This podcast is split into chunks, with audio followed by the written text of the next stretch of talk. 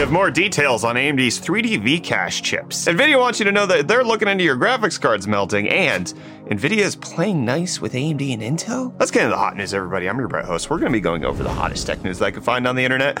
While you enjoy your breakfast, in today's top story, we're going to be talking about some new details coming out around the 3D V-Cache chips that we're expecting AMD to launch sometime next year. These are hotly anticipated because the Ryzen 7000 series has been a little underwhelming, especially when you compare it to their last generation CPU of the 5800X3D. So a lot of people were just like, I'm going to wait for the 3D V-Cache version of uh, the new ones because why would I buy anything else if I'm just trying to play video games? Well, turns out that you might not be able to get that if you're looking for 12 and 16 core versions of those 3D V-Cache chips. A well-known leaker coming out and talking about how AMD is only planning on a 6 and 8 core Zen 4 3D V-Cache chip to launch sometime in the first half of 2023. We will likely see these announced at CES and then released sometime before June is kind of when the first half of 2023 would be, but there is no indication of high core count chips being paired with 3D V-Cache. This is in spite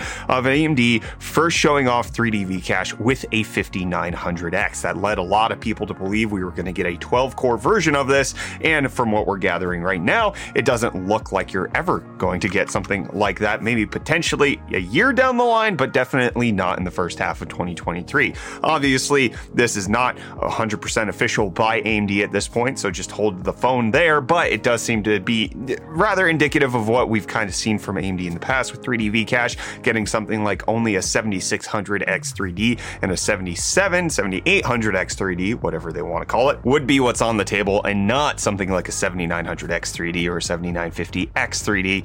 Those are just not going to be released, at least according to this report. But with pricing, it gets a little co- more complicated because they just launched the chips, so they're not likely to discount them, which they kind of had to do for the 5800X3D to make sense at its price point because it came in at what the 5800X used to cost, but then they dropped the point of that. Either maybe these are going to replace the lower end chips entirely, or there's going to be this weird middle gap where the 7600X3D is going to cost the same as the 7700X, and you just have to choose if you want more cores or much faster performance in video games because that's what we're expecting the X3D chips to do.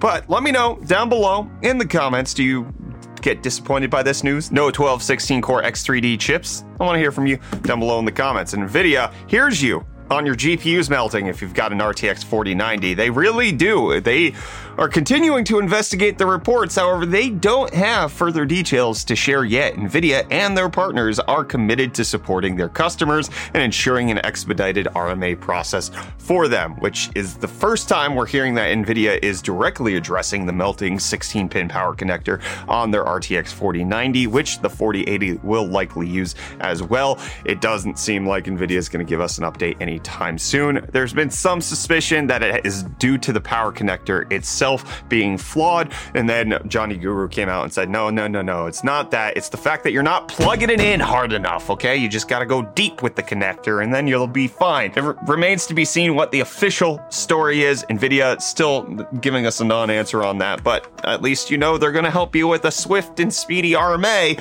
And what we've been watching over the last little bit with crypto stonks is a swift and speedy decline. Bitcoin's down another 2% to be at just under $16,500. Ethereum's down 3.6% to be at 1221, and Dogecoin's down 5% to be at 8.5 cents. We talked about this last week and how it was tied to FTX, one of the major crypto exchanges, going down, and it's coming out that they are officially filing for bankruptcy.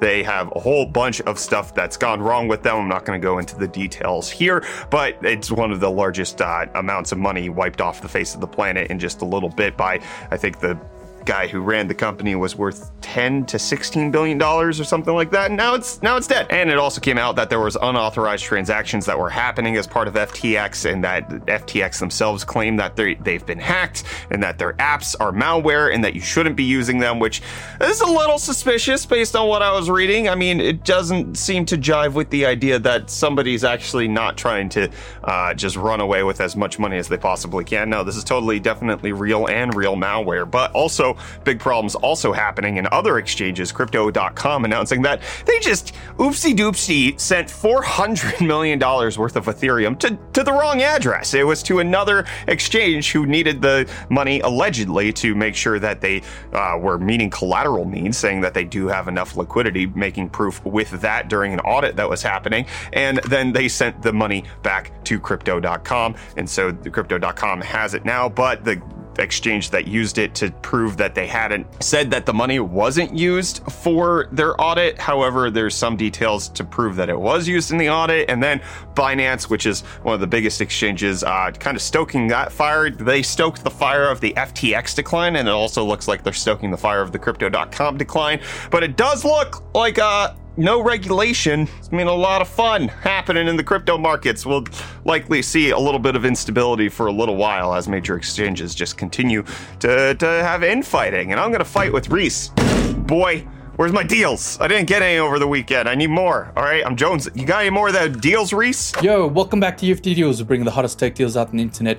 Happy Monday, everyone. Hope you guys had a good weekend because we're starting off this week's deals with a classic. The SteelSeries Arctis One wireless gaming headset with this 2.4 gigahertz wireless USB-C dongle is currently going for only $63.72, which is 36% off. Next up, we have Team Group's T-Force Extreme ARGB RAM. This 32 gig kit of DDR4 4000 megahertz RAM is currently going for only $129.99, which is 31% off. And lastly, we have Gigabyte's Aorus FO48U, a massive 48 inch 4K OLED panel display with 120 Hz refresh rate and 1 millisecond response time. This is practically an LG C1 for your desk without the TV tuner with built in stuff like a KVM switch. This is currently going for $899.99, which is $600 off or 40% off. Honestly, I would love one of these, but it would take up like 90% of my desk space. Actually, I could I could probably mount it on the wall. Anyway, you guys can find the links for this and more in the video description. And with that, enjoy the rest of your hot news. Cheers. Thanks. That was a good that was a good showdown between Reese and I and Tesla's trying to show down with different charging connectors across the entire North America because they want to be the charger for vehicles in North America with them putting forward saying, "Hey, Tesla's charging system is superior. It has more rollout and you should just use it." Which to some extent in EU as well as other regions of the world, there's more competition in the EV market where the EV charging stations are more robust. So CCS made more sense to adopt for everybody. Whereas here in North America, or at least in the United States, Tesla has a huge dominating force when it comes to the actual number of chargers that are available. And there would be an argument to be made, at least just based on abundance and the fact that it's smaller and less unwieldy as a CCS connector, uh, to, to make them the de facto one of choice. I don't know. I'm not going to argue about this. Last time I chose HD DVD, I got burnt. So I just will stay out of that argument and I'll just wait and see what rises out of the rubble. And that's kind of what I'm waiting for on Twitter because there was a whole slew of things things that happened last week.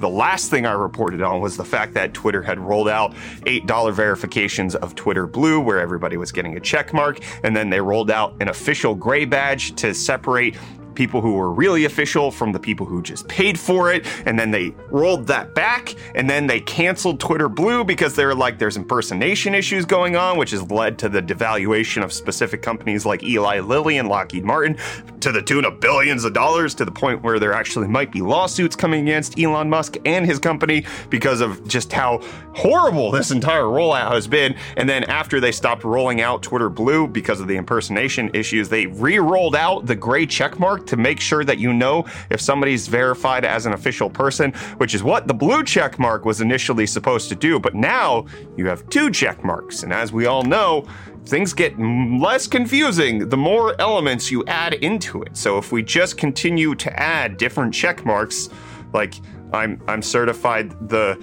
number one newsboy of tech YouTube, that that should be my verification badge. Thanks, Elon. And thanks, Remedy, for coming out with Control 2. They're announcing it. It's coming out in case you liked that initial game. And in case you like the Strix cards, it's been found out that Asus is going to be coming out with an RX 7900 Strix version. However, the question is is it going to use the same cooler as the NVIDIA ones? Because it's possible that Asus and other card manufacturers have already designed these coolers, and in order to save money, they change how it actually cools the die by spacing and moving the heat pipes, but for the most part, it's the same shroud and everything else. It could uh, help to reduce costs. And so we might actually end up seeing cards that are just as big on AMD's side as they are on NVIDIA's side, even though they don't need to be in order for companies to just save a little bit of cash. Who knows? I don't. I, it, it, it's not unprecedented. But what does seem to be a little unprecedented is Nvidia playing nicely with other companies, especially when it comes to their own proprietary tech that you need the new RTX 40 series for. DLSS 3's frame generation technique, allegedly according to Igor's lab, plays well with other upscaling technologies, and that you can turn on frame generation in a game like Spider-Man, and then you can turn on something like AMD's FSR or Intel's XESS, and you do not not have to use the upscaler that's actually baked into DLSS 3. So you have the benefits of DLSS 3 with frame generation, and then if AMD's FSR it works better for the upscaling, you can use that instead and NVIDIA doesn't block that. They allow you to just turn on frame generation by itself, which, as you can see, does make a huge improvement when it comes to a game like Spider Man Remastered. Natively, the game can do about 125 FPS on the RTX 4090. You turn on frame generation, you get up to 167, so that's already a little bit faster, but then you throw in something like AMD's FSR Ultra Performance Mode, and you're up to 230. This, hey, they're playing nicely. I'm just, I'll take it that's that's an unprecedented dub from Nvidia, and I'm pr- very precedented with ending hot news.